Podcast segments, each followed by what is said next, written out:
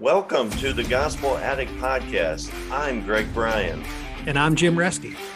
We're gospel addicts because we believe the gospel of Jesus isn't just good news, it's the best news ever. We're addicted to the gospel because it doesn't just start us out in the Christian life, it is the Christian life. Join us as we look at the Bible through the lens of the gospel. Thanks so much for listening.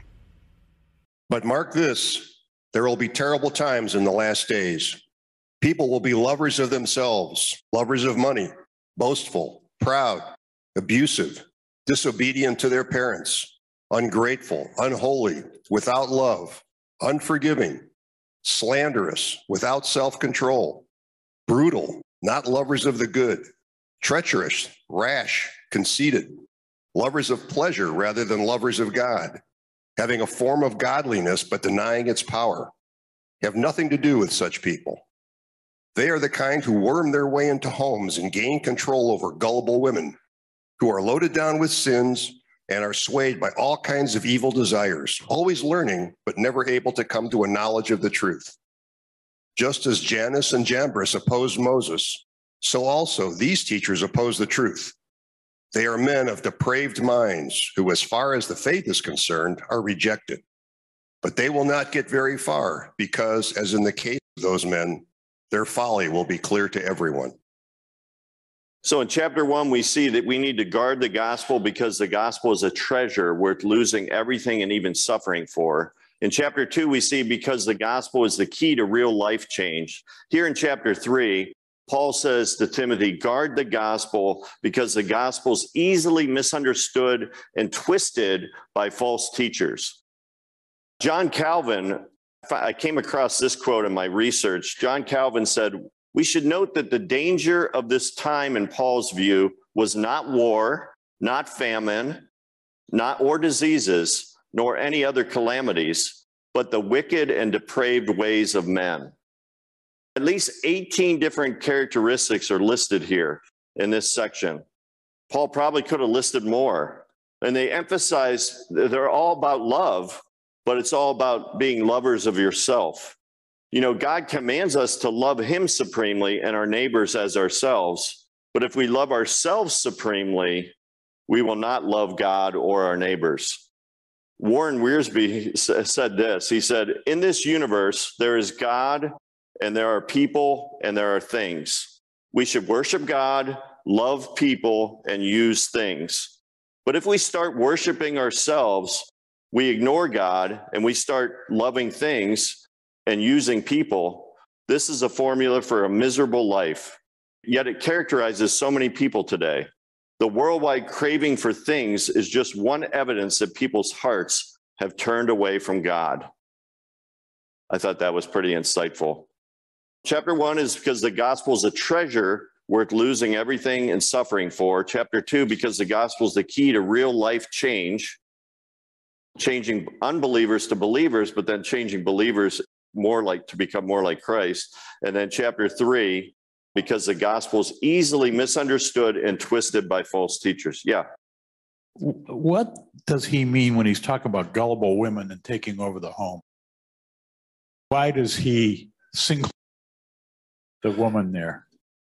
I don't know of any specific examples. And I actually, if anybody else wants to make a comment on this, I think he, he's basically just saying that these men had impure motives for ministry. They were doing a lot that they were calling ministry, but their motives were were wrong. Like um, taking advantage of these women, maybe for their own benefit, for their own profit. I, I don't know exactly what they were doing, but whatever. But he's, I think Paul is just calling out their motives. I don't know if anybody else has any insight in your in your uh, study. It could be because he's coming from a patriarchal society I would say that's definitely part of what's going on here, which is that the only people that would be hosting their men in their homes while their husbands or otherwise would be away would be the women. And so the ones susceptible to influence would be, as a result, the women. But also, historically and definitely in the early church, participation of women in the church was way higher than than men.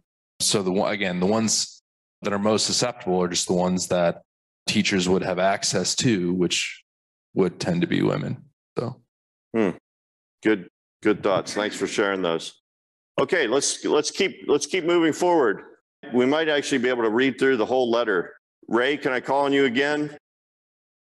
Verses 10 to 17.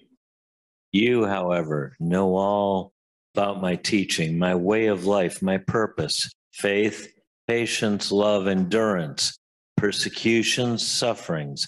What kind of things happened to me in Antioch, Iconium, and Lystra?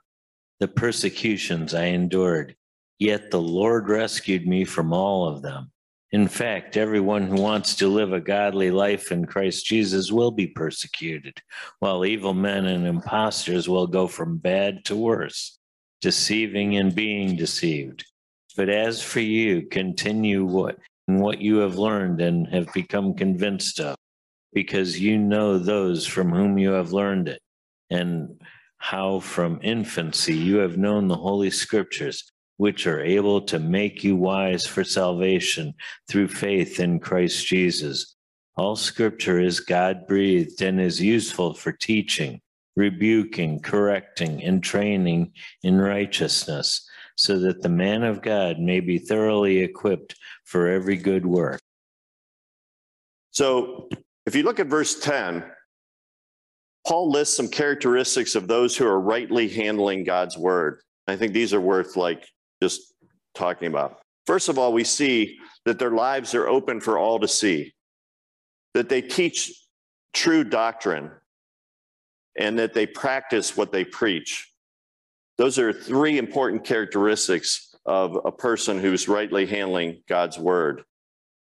We all love the, the last two verses in this section. All scripture is inspired by God and useful for teaching, rebuking, correcting, and training in righteousness.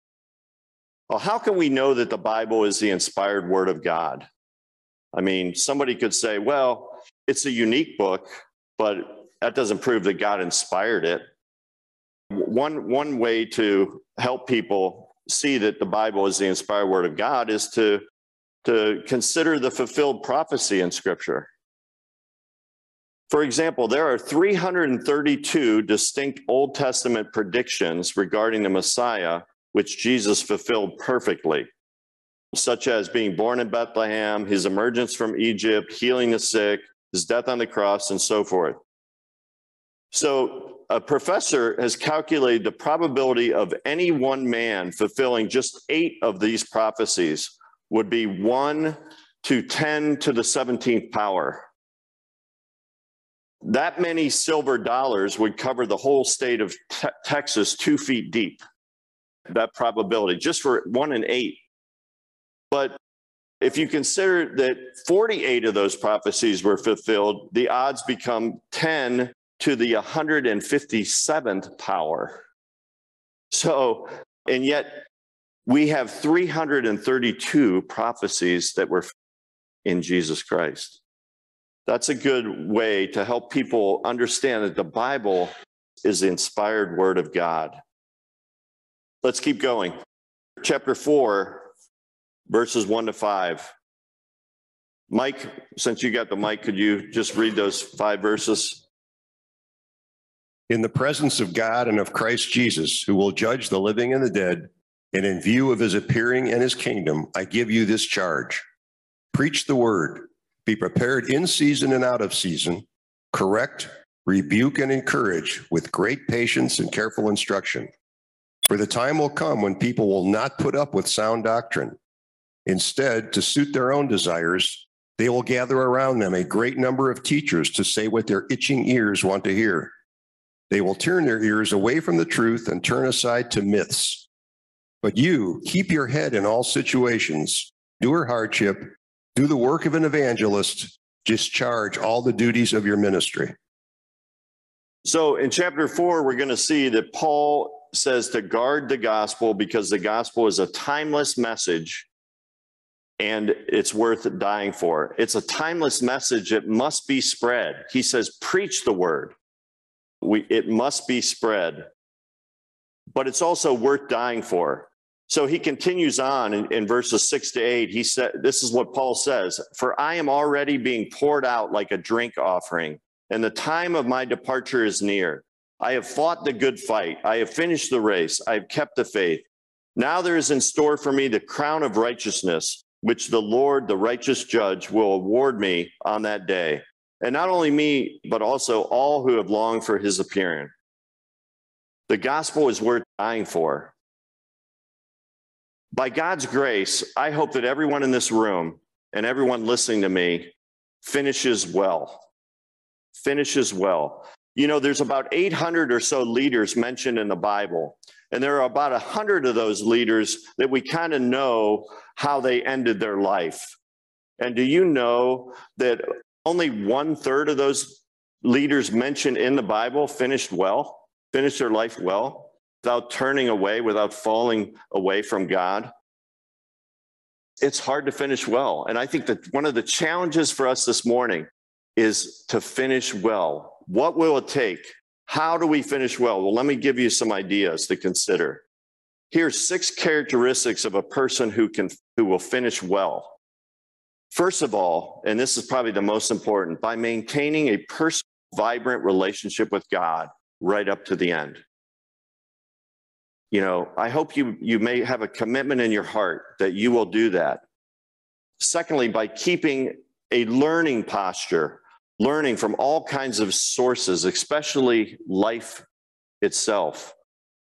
Just to, to, to never stop learning, to never stop growing, to never stop reading this book. You know, when I was 30 years old, I made a commitment to read through the Bible every year for the rest of my life by God's grace. And I do it, I've stuck with it. And every year I read the Bible, I feel like I'm learning something new. I'm seeing something for the first time it actually kind of blows my mind because it should be so familiar. There are parts that are, but there are so many things that I've yet to learn, yet to understand. I'm still wrestling with the scriptures. So make a goal to, to be a lifelong learner. Third, by manifesting Christ likeness in your character as evidenced by the fruits of the Spirit. Are the fruits of the Spirit being evident in your life? Fourth, by, by truth that's being lived out in your lives so that your convictions and the promises of God are seen to be real. Living out your faith. Like we talk about trusting God, but are you really trusting God in your life? Are you really? Because we can talk about it, but we can just trust in ourselves or trust in our own security. But what are we doing to really trust God, to step out in faith? Fifth, living with a growing awareness of a sense of purpose and destiny. I think one of the things when men retire, there was a statistic I remember hearing years ago that the amount of men that die within six months of retirement is almost staggering. And I don't know if that's true today or not, but I know many years ago it was. Men would retire and they would lose a sense of purpose. And so they had nothing to live for. And so they played golf for six months and then they died. Not that there's anything wrong with golf. I mean, I think it, it, it's true that, you know, but find meaning and purpose. And, you know, I'm so impressed with so many of the men in this room because I know a lot of you are retired. And so many of you men, you have found purpose, you have found meaning, and you are serving God. And I'll tell you what, as a younger man, I think I'm younger than you, but, you know, I'm slowly I love being the young guy in the room, by the way. It's always kind of fun. But but as a younger man, you guys inspire me because that's how I want to be. I want to finish well. I want to keep serving God all the way up to the day I die. So maintaining a sense of meaning and purpose and destiny. And then the last thing, and this might be the most second most important from number one to number six, leaving behind a legacy for the next generation. You have the opportunity to leave a legacy for the next generation by discipling them, by mentoring them, by taking a younger guy under your wing, sharing everything you've learned, passing it on, passing it on to your children your grandchildren.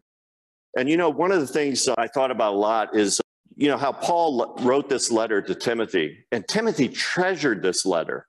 Oh, I bet he memorized it. I bet he memorized it. And I want to encourage some of you guys to write notes to your children and your grandchildren. Try to leave as much wisdom as you can with them. Like, you know, pass on what you've learned to the next generation. You'll never, ever regret that. I think we have time to kind of finish this off. Let's see. Rex, would you mind reading this? Do your best to come to me quickly, for Demas has go- because he loved the world has deserted me and has gone to Crescens has gone to Galatia and Titus to Dalmatia. Only Luke is with me. Get Mark and bring him with you because he is helpful to me in my ministry.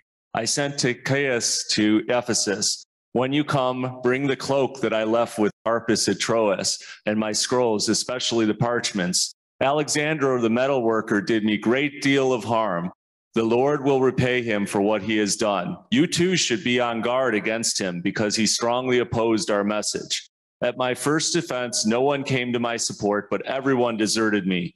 May it not be held against them. But the Lord stood at my side and gave me strength so that through me the message might be fully proclaimed and all the Gentiles might hear it.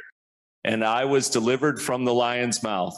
The Lord will rescue me from every evil attack and will bring me safely to his heavenly kingdom. To him be glory forever and ever. Amen. I love that verse 18 there. The Lord will rescue me from every evil attack and will bring me safely into his kingdom. You know, God had delivered Paul before, so he had no doubt about God's power or goodness. Paul just didn't know if it was his time or fate would how his life would end. But he knew that he was he had a bright future, that he was going to go into the heavenly kingdom even if he was executed. This reflects on an unreasonable optimism and joy. Paul faced his last moments of his life and think about this he was, by many accounts, penniless, friendless, without valuable possessions, cold, without adequate clothing, and destined for a soon death. Yet, especially knowing that the heavenly reward was waiting for him, he would not trade that place with anyone. Wow. I mean, he finished well. He finished well. So, there's only a few more verses left. Rex, why don't you finish us off? Greet Priscilla and Aquila and the household of Onesiphorus. Erastus stayed in Corinth, and I left Trophimus sick in Miletus. Do your best to get here before winter. Eubulus greets you, and so do Pudens, Linus, Claudia, and all the brothers and sisters. The Lord be with your spirit. Grace be with all. So, the last words of Paul reflect a man who simply loved Jesus and had received his grace. This simplicity and all the power that went into it was marked, marked the entire ministry of Paul. So, back to what was his final message to Timothy? I think it was to guard the gospel. Guard the gospel. And we need to do that today. We need to guard the gospel because people are trying to twist it. They're trying to just make us like another religion, like all religions are, all religions lead up to the same God. No, no, the gospel is that God came down. It's not us climbing up a mountain, it's, it's God coming down to us. We need to guard the gospel because the gospel is a treasure that's worth losing everything and suffering for.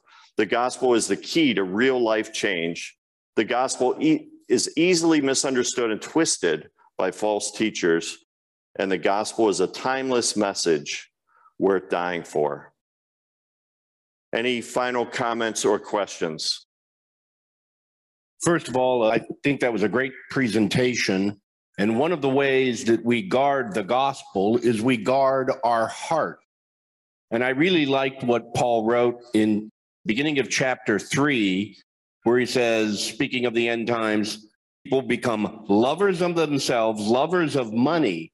And if your love is disordered, then you cease to love that which you should. Because then he goes on to say, they suddenly become without love And then they're not lovers of the good. They're lovers of pleasure rather than lovers of God.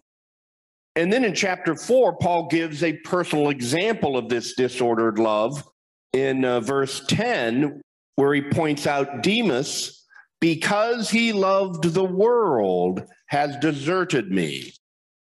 And so, you know, you try to think of what's the practical application of guarding the gospel. I think it starts with everyone here guard your heart.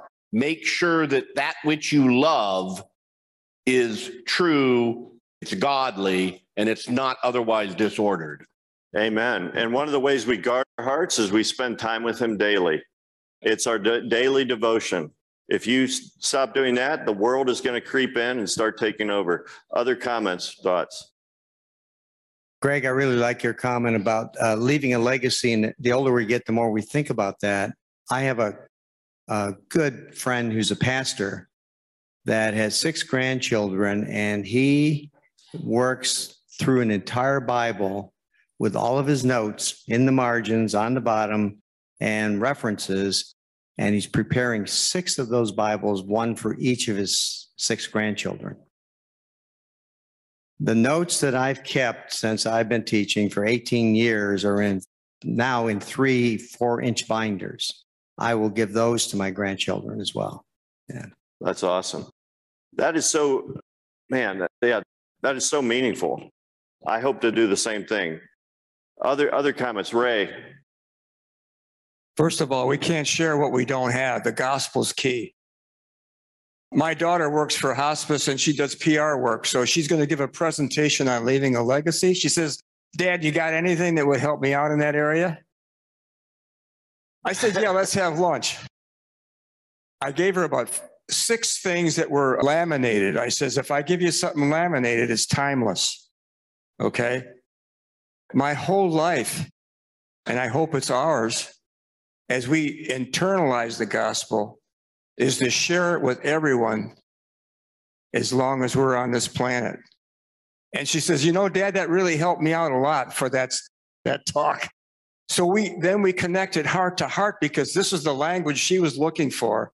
And I prayed for an opportunity to talk to her, not just from the head. And it was just a wonderful experience. And I know you guys, as we internalize the gospel, will be energized by that, and everything we do will be for Him.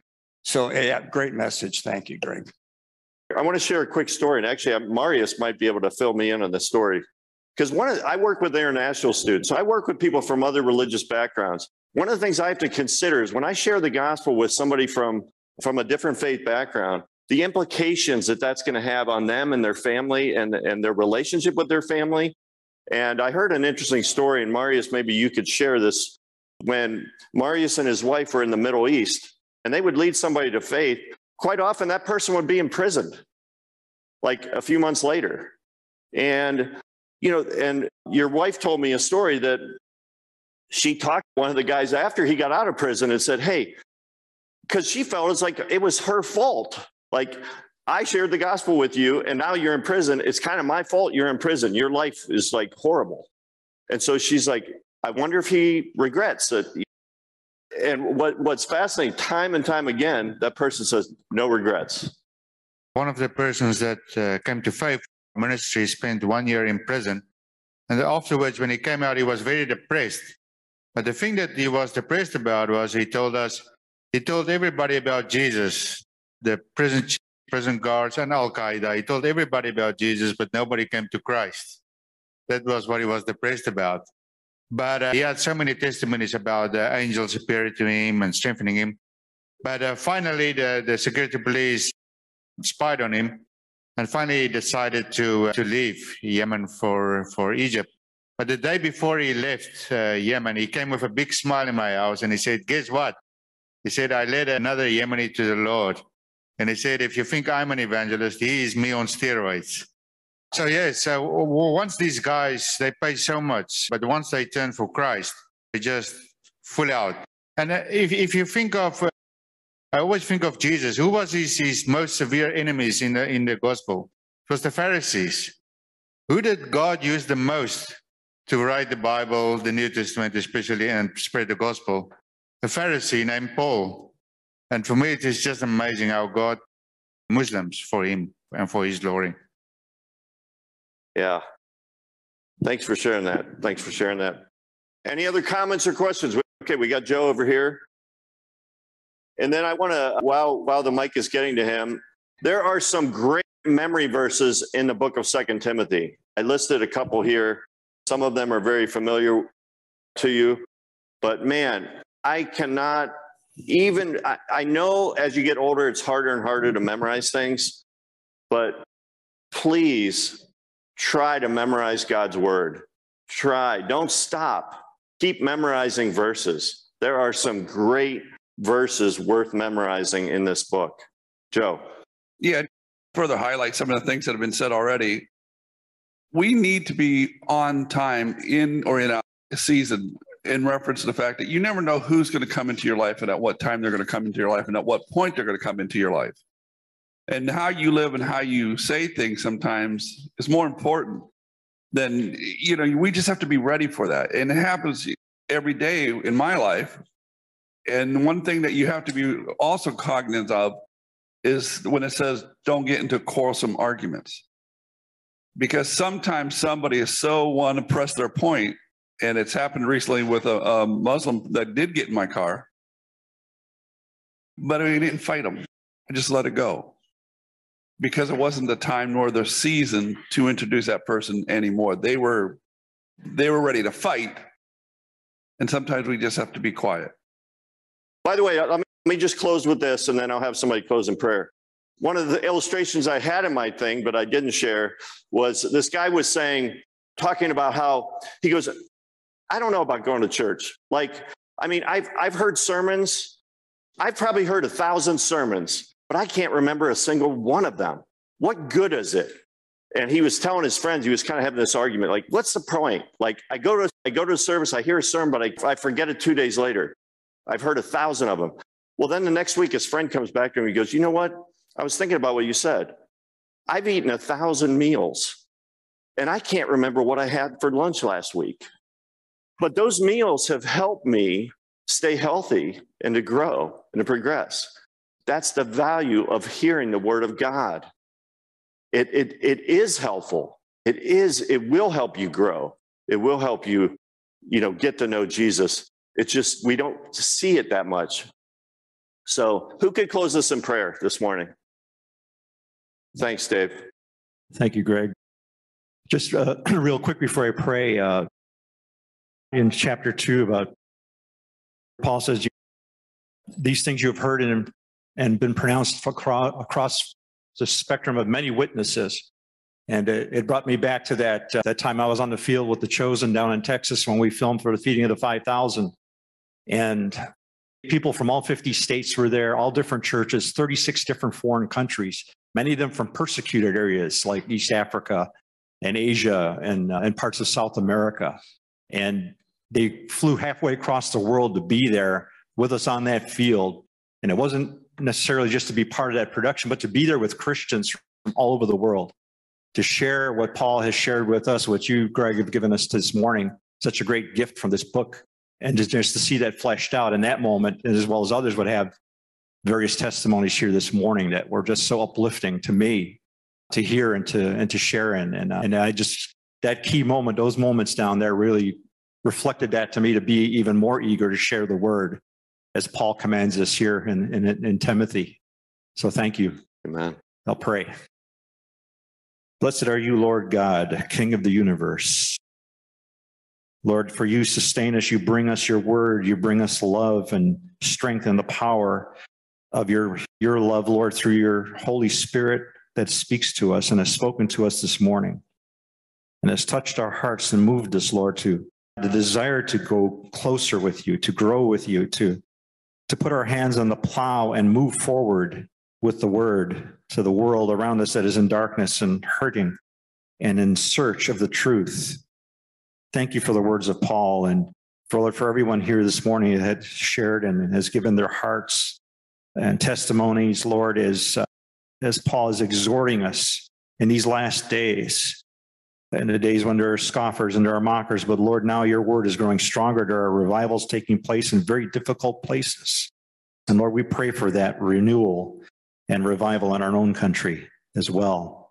Lord, that each of us would be an instrument of your peace and your, your strength, your gospel to a world that, Lord, is in such need of salvation and forgiveness and hope and light.